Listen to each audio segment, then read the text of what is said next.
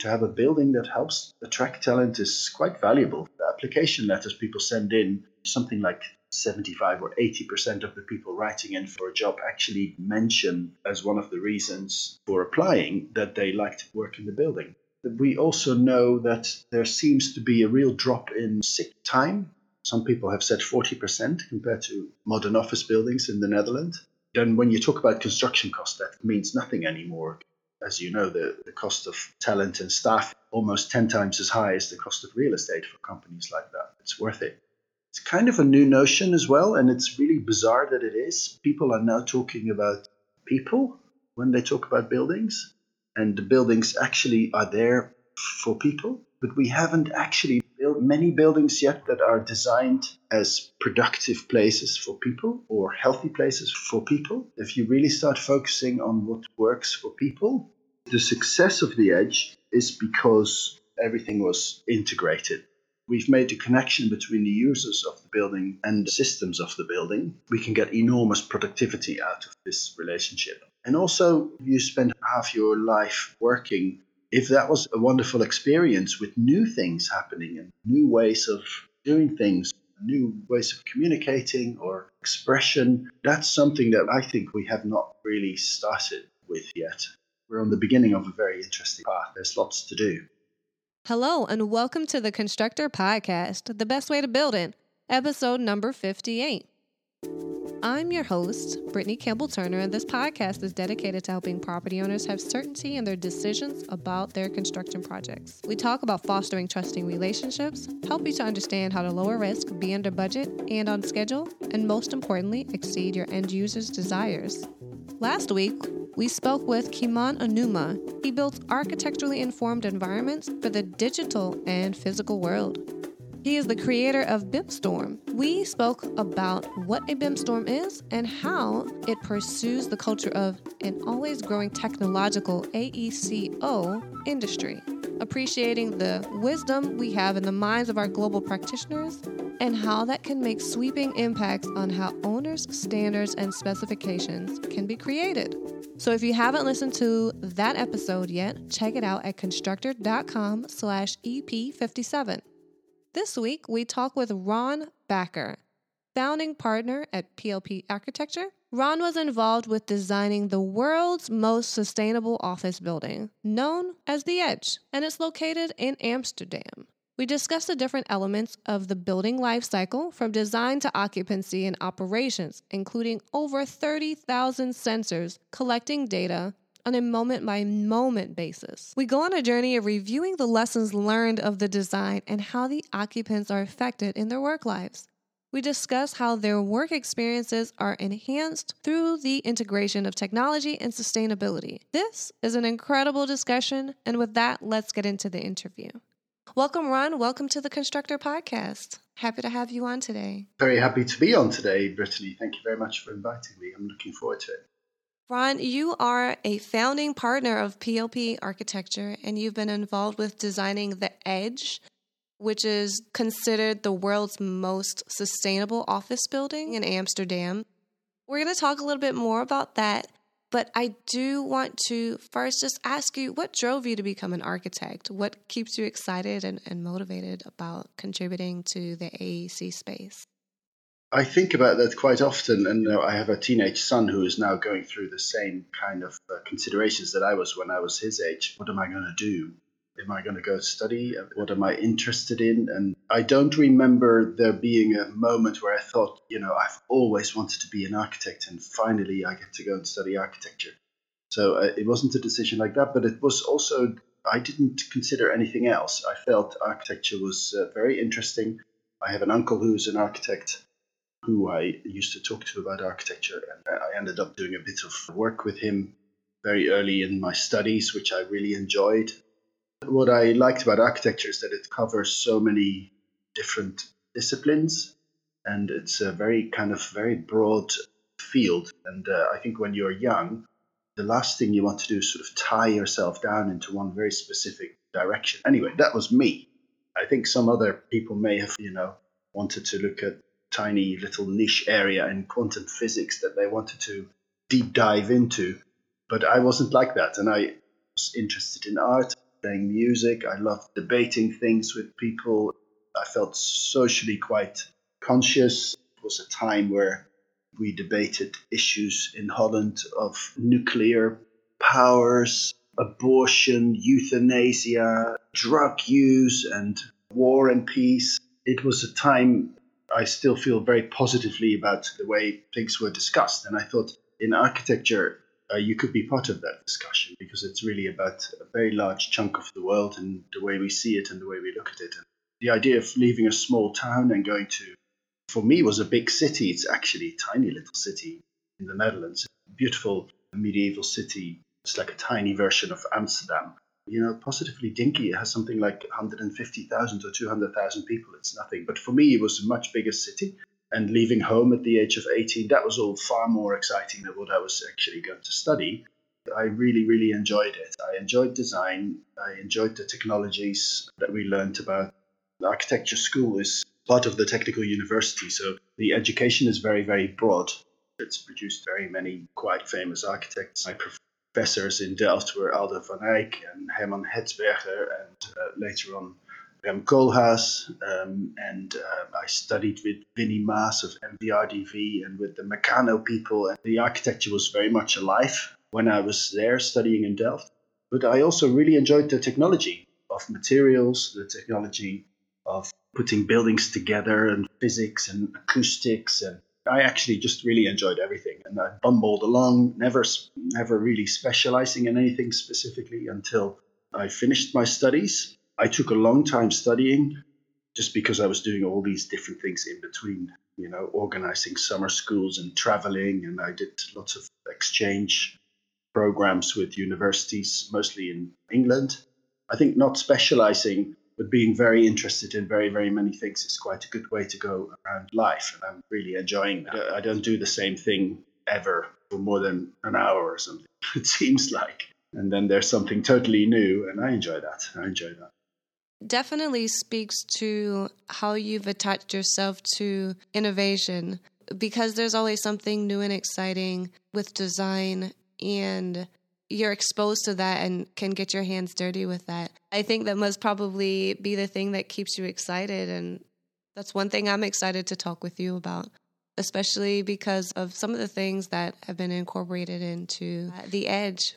The edge is considered a smart building for those who have not heard very much about it. We're going to get into the reasons as to why. What would you consider a building? Growing up, I would watch uh, lots of shows about like smart home. But what what first comes to mind when you think about what makes a smart building? And you know, the word smart is helpful in a way because it's not just about technology, but it's about perhaps broadly oriented way of looking at our built environment, the way we can improve it most of my studies and my career, the main focus built environment has been about design and about um, organizing spaces and dealing with light in terms of master planning, dealing with prevailing winds and the orientation towards the sun, underlying physical organization of movement of people in space or of goods in space or traffic. This is kind of what the traditionally the architecture is. And the other part of the architecture is to, to design things that are pleasing, exciting, beautiful, or well proportioned, or with nice colors, or with good acoustics. There are very many aspects to well designed piece of environment, buildings or cities or bridges or anything. It's just that when the world is moving along, we have added some issues to that list of ingredients to good architecture. And one that my colleagues and I have pursuing for about 20 years is, uh, is sustainability. I was super excited in the mid 90s when I was a young architect in London. We worked with engineers who were combining structural engineering with mechanical engineering, and they had a real sort of drive to combine and integrate technologies to make more sustainable buildings. And people didn't really know what that meant yet. And we knew already, of course, that if we use too much fossil energy, we're going to eventually suffocate the planet. But it wasn't quite on people's focus yet. But that grew over the last 20 years, and now, now everybody's, of course, talking about sustainable buildings and the, the importance of reducing the effect on our planet of the things we build and the infrastructure that we use. It was an additional ingredient to the big bucket of issues that we were dealing with as architects. And it became something that also part of the aesthetic of buildings because we started making buildings that were responding to solar conditions and to the wind. We made buildings with wind chimneys on the top that would use the prevailing wind to either generate energy or to make buildings breathe, ventilation. We were making basements under buildings that were used to cool the air in the summer because the basements are cold, and we'd make labyrinths of concrete and drag the air through to cool the air before it was put into the building, not using any energy. We found that in winter it was the same thing because if it's very cold outside, you drag the air through a basement, you can pre warm the air. We were looking at passive ways to make buildings function better energetically. We did many projects for 20 years that had uh, really quite good behavior in terms of the environment and in terms of sustainability. And that was before the accreditation systems came along. And then suddenly there was LEED and BREEAM in the UK and Estidama in the Middle East, and people started to attach value to sustainability issues relating to the built environment. And that became quite a sort of rich game because all of these systems have long lists of targets, all to good purpose, you know, all really good things to want to try and do. To reduce energy or to use better materials or make healthier spaces for people. The key is that this was sort of adding to the complexities of architecture. And through designing of buildings, we, we got used to thinking about issues of sustainability but then also they became readable on buildings. So we found buildings with shading systems on the outside to cut out the sunlight, or buildings that were very open towards daylight, because daylight is very good for places and for inside buildings, and they became an aesthetic part of the considerations that architects go through designing buildings. I don't think a building has been designed in our studio for 10 years that hasn't got some really strong environmental issue as a background to the design. I cut you a little bit because I want to talk about that. But if we can talk a little bit about what the drivers for sustainability were for the edge, particularly, and then let's integrate that a little bit with the technology as well. Tell us a little bit about those focuses. And then when we were doing The Edge initially, and The Edge was an initiative by Deloitte, and best known for being accountants and tax auditors and things, but they're actually global. They are consultancies that advise businesses and people, but mostly large businesses, on the way they do business.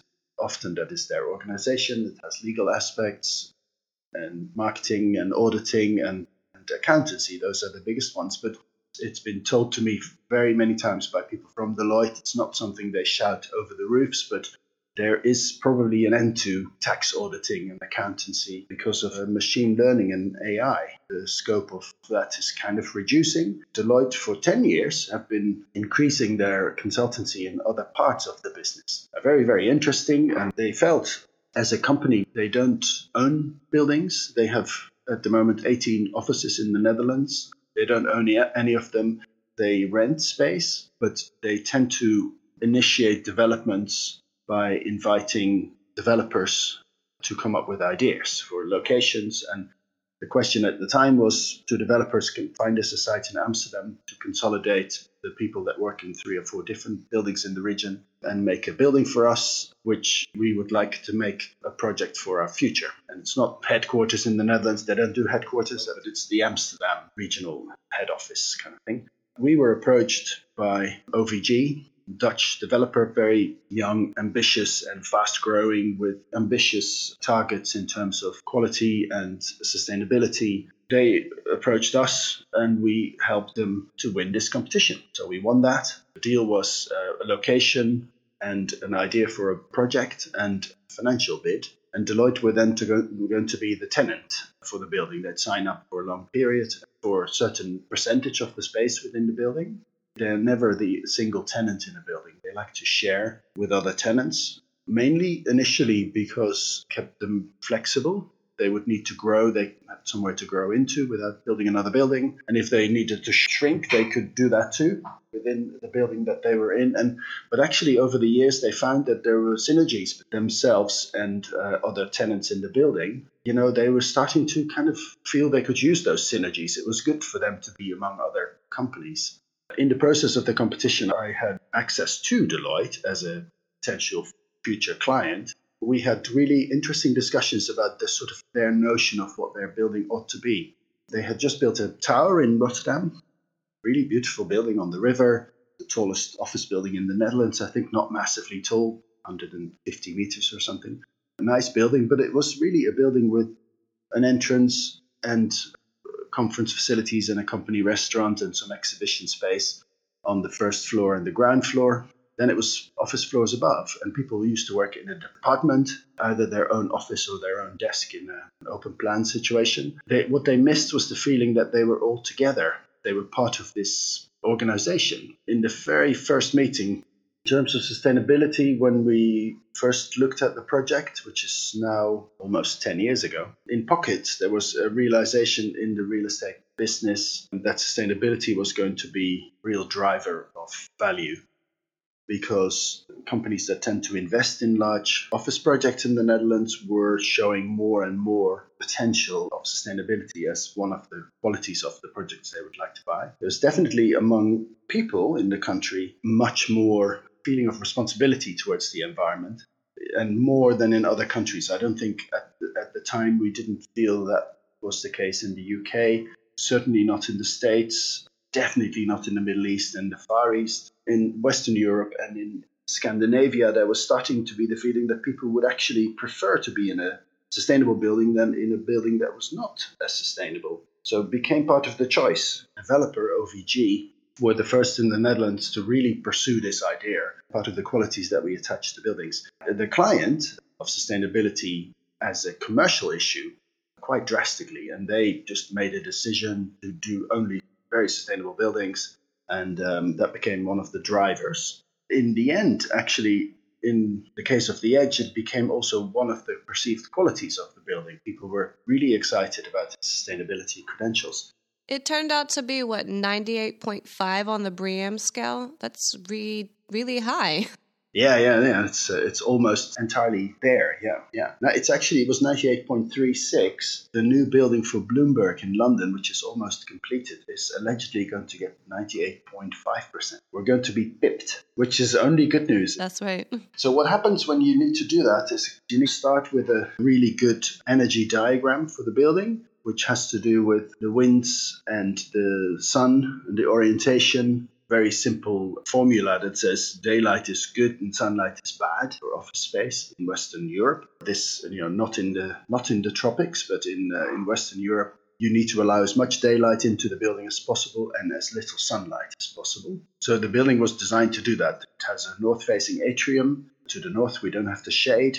The east, south, and west of the building are shaded because of the way the facades are designed. The balance between the two makes easily 20 30% saving on the energy used to cool buildings for three quarters of the year and to light buildings. So that was a big gain that you don't pay for because if you orient your building properly and the massing is well considered, then the building already does that passively. So that was a big step. And then the client really wanted to reach BREEAM Excellent, which is a very high standard. We found that we, when we totted up all the credits that we thought we had a chance to reach, we found that it was quite easy to get the BREEAM Excellent. So we raised the bar to BREEAM Outstanding. And then from that moment on, we started to really sort of consider almost everything that one could do to make buildings more sustainable. So we looked at the energy production of the building The building uses groundwater at 130 meters below the surface as a, an annual battery by storing heat in the aquifer in summer and pulling out cold water for cooling, and the reverse in winter. So warmer water comes out in winter and cooler water goes in.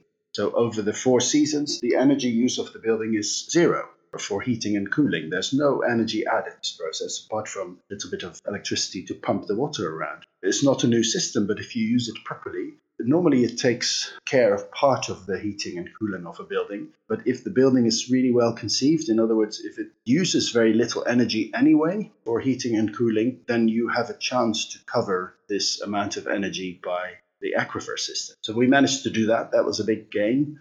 You can imagine the BREEAM list of credits is almost like an Excel file. You know, you can all the issues on there, you tick them off. Which ones can we do? They have a cost column to them. There's some things you can actually do, but very, very expensive. There are credits for innovation, which are very, very hard to get. If you invent a truly innovative of looking at, you know, anything from a material to a way of uh, managing construction on site, if it's purely in- innovative, you can get um, credits for that. And typically, you know, a country like the UK gets maybe 10 or 15 of these credits per year in the whole country. But in that building, we, we had many, many innovation credits. And I think that's an interesting way of looking at sustainability too. It's, it's development ideas. What would you say is the most innovative of the innovative credits? What would you say is most impactful? We're getting to the core of this the overlap of sustainability and smart building that's where the biggest innovation took place because the smart building part of the design came from a different angle. Initially, it came from an organizational perspective, a realization that Deloitte, as a provider of consultation services, felt they needed to be the first to really understand what it meant to do business in a digital age. Internally, they invested lots of energy in looking out their consultancy, but they also wanted their building to be part of this. We invented with them new ways of working, that were relying entirely on digital systems to organize them. And in the end, it created a digital hub in the building which connected loads of different aspects to the building. The building aspects, pure building aspects, the lifts, the way the lifts work, and the air conditioning and the lighting system, and the coffee machines and the photocopiers, they're all connected through this hub through the internet. This is real IoT stuff. But then there are the tenants parts to smart system, which have to do with allocation of seats, finding your colleagues, booking a meeting room, lockers, lunch, the gym, anything that has any technical or any chip in it, which is pretty much everything we have these days, has a little bit of a brain in it. They're all connected in the building and they're all functioning together they all come together in an interface that people deal with, and it's either a web interface or it's a smartphone interface.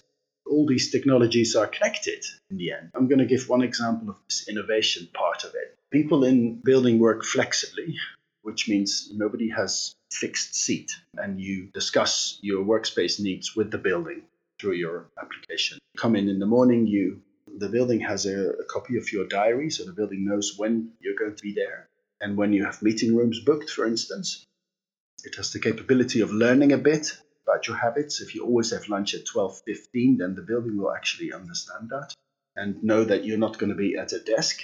But in a company like Deloitte's, where people are often on the move and in meetings and they work at their clients, the use of space is very sparsely, and they found that only 25% of people typically are ever at their desk. By making workspace flexible, they could use space much more productively and efficiently because the spaces are allocated to people who are actually there to work. And then the, the benefit was that you could then make a variety of spaces that were better for work. You know, sometimes a desk is not the best way piece of your work. Sometimes you need to be in a comfortable chair. Sometimes you're in a little meeting room or in a quiet place or in a busy place. And because people work flexibly, we can make that decision. People can discuss that decision with the building but what it also means is that the building, everything in the building is connected. Each ceiling panel has sensors measure movement and temperature and lighting levels and CO2 and humidity and so the building knows exactly what happens everywhere on all the floor plates so it can make decisions about the most efficient energy use of the project. So it will favor areas of the building that need less energy to function. on a very hot day, in the end of the morning, the southeast of the building is less populated. It's actually the part that needs most cooling because of the solar heating of that space. Or the northwest of the project where the daylight is particularly good, you don't need to switch the lights on to be able to work. Building can, by placing people different parts of the day in different positions, can save energy just by doing that. This is the total overlap of sustainability and smart buildings in a nutshell. It doesn't stop here. There are hundreds of these things. Sometimes I try and put it in a few sentences, and it's very difficult because we've made the connection between the users of the building and the systems of the building, we can get enormous productivity out of this relationship and learning. There's a huge mass of data that's uh, collected by the building 24 7. And that data is full of things we can learn about the use of office space and the behavior of people and the comfort qualities and people's enjoyment you mentioned gathering spaces and just the mere fact that you have so much data from what is it the 32,000 sensors in the building and then plus the the preferences in the application that people are using on their smartphones or on their their computers. You have loads of data that you can analyze. And like you said people are having higher levels of enjoyment. Now how that has influenced how people work in this space and it sounds like Deloitte is having higher recruiting levels for this building and the retention is lasting longer. Could you share with us a little bit about that? I must say that there is a big debate going on about who owns the data.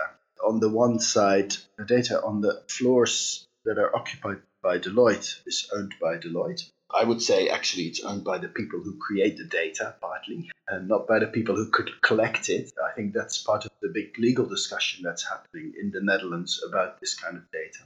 And for the moment, the data can't be used commercially. You're not allowed to use data as a product or as a means to creating a product because it actually belongs to everybody. The ownership of the data is tested all the time, which is a shame because once this discussion has been had and decisions have been taken, there is a real rich, big vat of data that can be analyzed drastically. Deloitte is analyzing some of it, and most of the data is anonymized, so there's no personal data that people might worry about. But what we do know is that there is appreciation of the quality of the building.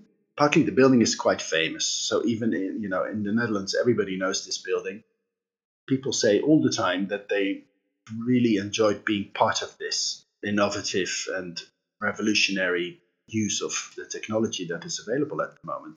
People enjoy that, partly because of what I was saying before. People would prefer working in a building that's more sustainable. It's like a personal responsibility. People are excited about the project because of the sustainability credentials, but also because of the smart aspects of the building.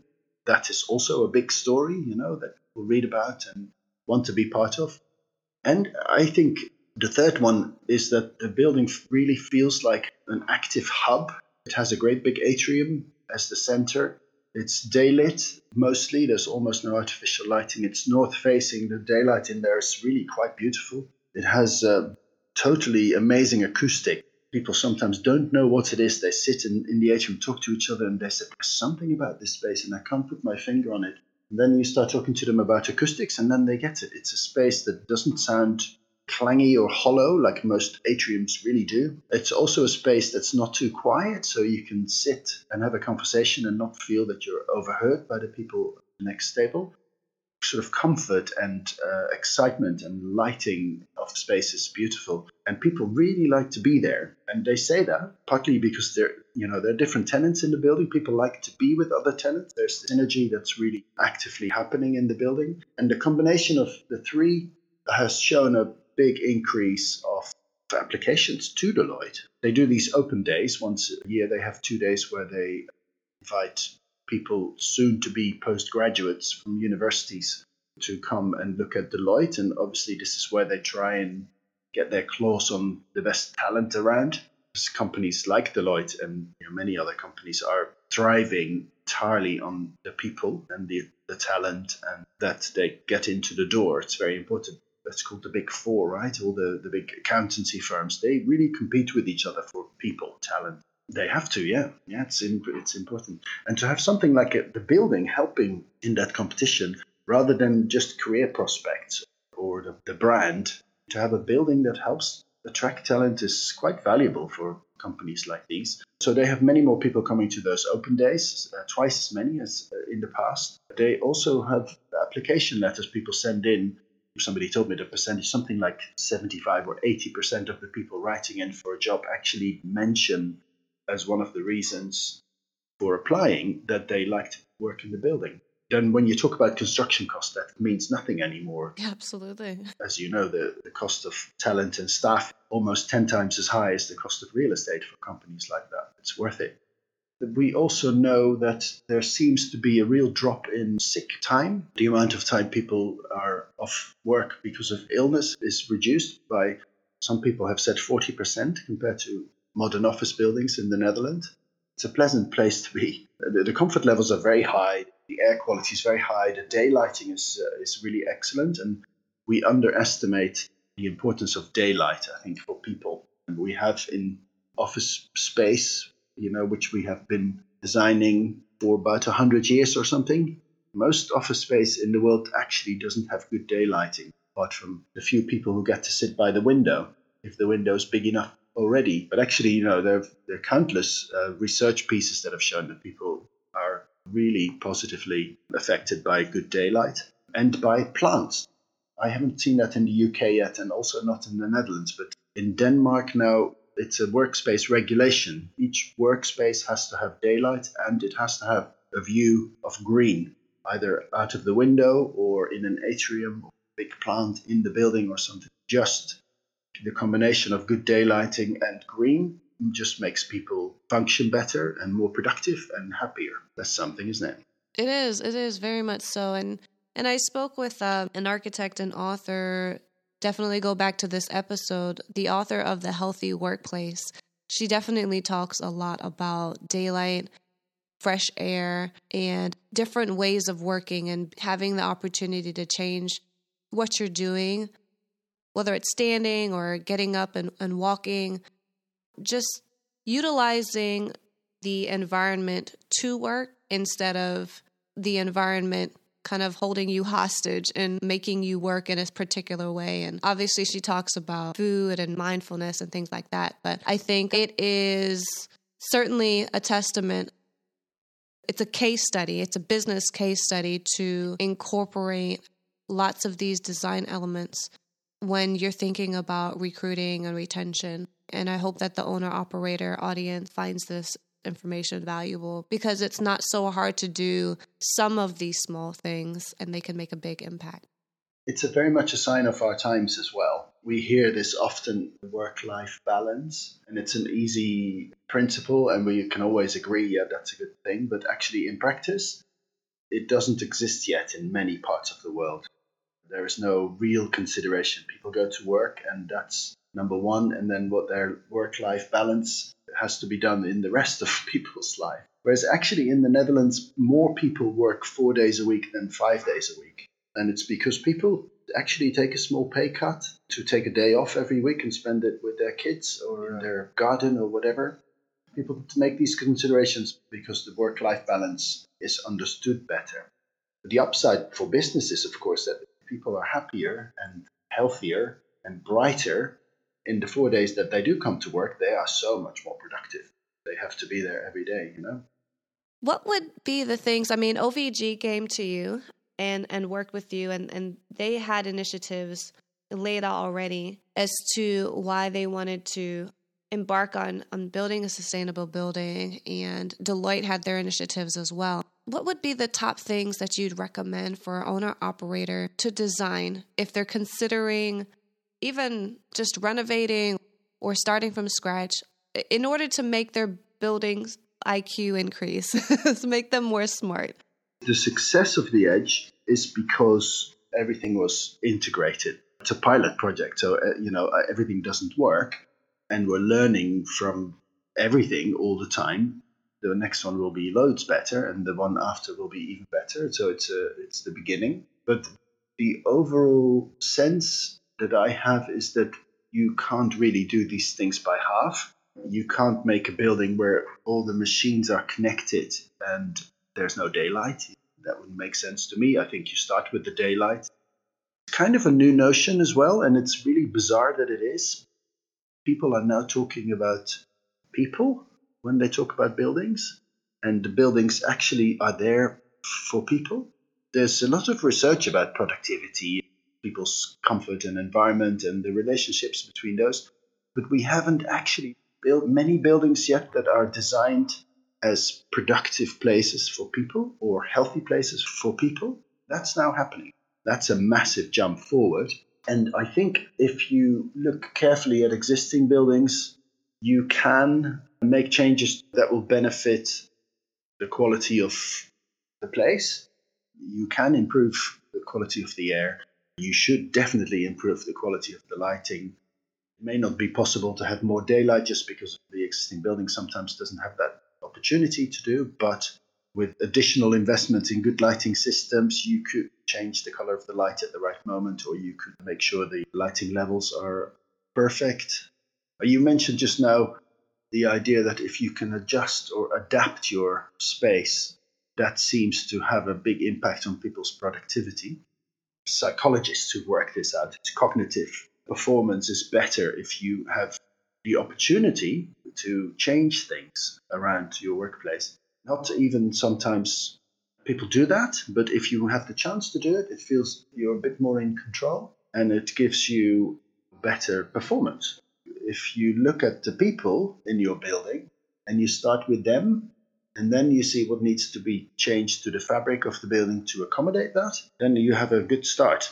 And if that means you need to put lots of technology in the building, then you do that. If it means you should really kind of break out the windows and make them operable so people can have some fresh air and light, then you should do that. And I think you have to make that decision each time about each of these things. But if you really want to do the full whack, as we did in the Edge, then you have to sort of do everything. You create a new type of building that does things that other buildings have not done in the past then it becomes an object that you can learn from. Some of the technologies are being applied in other buildings, and some of them are not. You know, as an architect, I do understand the effect of space and light and organization and material and acoustics on workspace. If you'd ask me, the biggest part of the success of the building in Amsterdam is the big atrium. People love coming there. It feels like coming home I've had five or six people tell me that often they come to work and they sit down in the atrium, their laptop, and they log on to the Wi Fi so they can work anywhere. They never make it to their office space, you know, they just stay there and it's nice and you meet other people. Somebody comes for a chat. Some people work really well in busy environments. We're learning a lot about workspace itself because we're trying different types and because communication going on between the building and the users we are learning that people have a preference for certain workspaces. In the past, we just give them a desk because we thought that was the best. Now, actually, people choose workspace. We know what they like. My favorite example there's a bar of three, four levels high around the atrium, and the atrium sort of happens above it. There's a roof in this bar of office space, which I was always worried would not be considered proper workspace and they wouldn't attract the full amount of rent for it because it's open to the atrium. There's no ceiling. There's a draft from the atrium facade. It's noisy. Everybody can see you. It's basically everything that we think we need to provide as proper workspace is not there. But because we, this is an option for people to choose, we now know it's one of the most popular workplaces in the building. So people choose that space. Not everybody, you know, some people want to sit in a corner where it's peaceful and quiet nobody knows that they're there. But actually, a lot of people like to be in a social environment, you know, with people they don't know. If you can learn from this, then we can, for the next one, we can apply these types of ideas to make work buildings much better. And it doesn't stop with work buildings. You know, we know there's a huge connection between people's health in care homes or hospitals and their physical architectural, environmental comfort. It's massive, you know. Hospitals should be the most beautiful places on the planet because you know you don't have to spend the money on medication or healthcare if people already get better because they have daylight and plants. It's much easier to find people these days than it has been in the past. You know, I sometimes I don't know where I'm sort of taken on a ride here because it, there's so much interest in the building. There is a lot in the building that we think is an improvement. We can watch and see what will happen to it, and we should learn from it. I'm invited very often to come talk about it, to write pieces about these issues, and it's really interesting to be part of thinking. And it's going very, very quickly, and people are jumping on the bandwagon. But it makes me feel, and talking to you as well, it really makes me feel again that we're really just at the beginning. You know, there's still so much to learn. We added sustainability to the palette and we added technology to the pieces that make successful building. If you really start focusing on what works for people, which we are now doing, the well standard, and there may be art. Talking to somebody recently who works for a very large international company in Europe, and she said they talk about the economics of trust. And they feel that in the relationship between the company and people who work for the company, it's the trust which is the most valuable asset in their relationship. It's quite amazing. Empowering people, making them part of the organization, giving people responsibilities and a voice and a place to express themselves. Absolutely. I definitely second that just given the uh the series that I've wrapped up, the utilization of blockchain in construction, is a really interesting subject and it gives the opportunity for people to have trust, have transparency about how they interact and how they transact. And then obviously the integration of Internet of Things, like obviously done in the edge or AI, we're embarking on some interesting utilizations of technology. And then when you combine that with the economics of trust, like you mentioned, it's really opening up to a new era. There's lots of dark stuff going around. It's not a happy place, our planet. I'm very positive and optimistic about our chances, but it's a funny time. Things are changing quickly. People are abusing trust a lot at the moment. People are cheating and lying and taking benefit from from other people when they can, and it's uh, it's not new to mankind, but it sort of goes in waves. And I think at the moment it's not so good. I think sometimes I wish I was in the 60s. I could be a hippie, you know, and sit in a field with flowers, be perfect. But I guess I can't.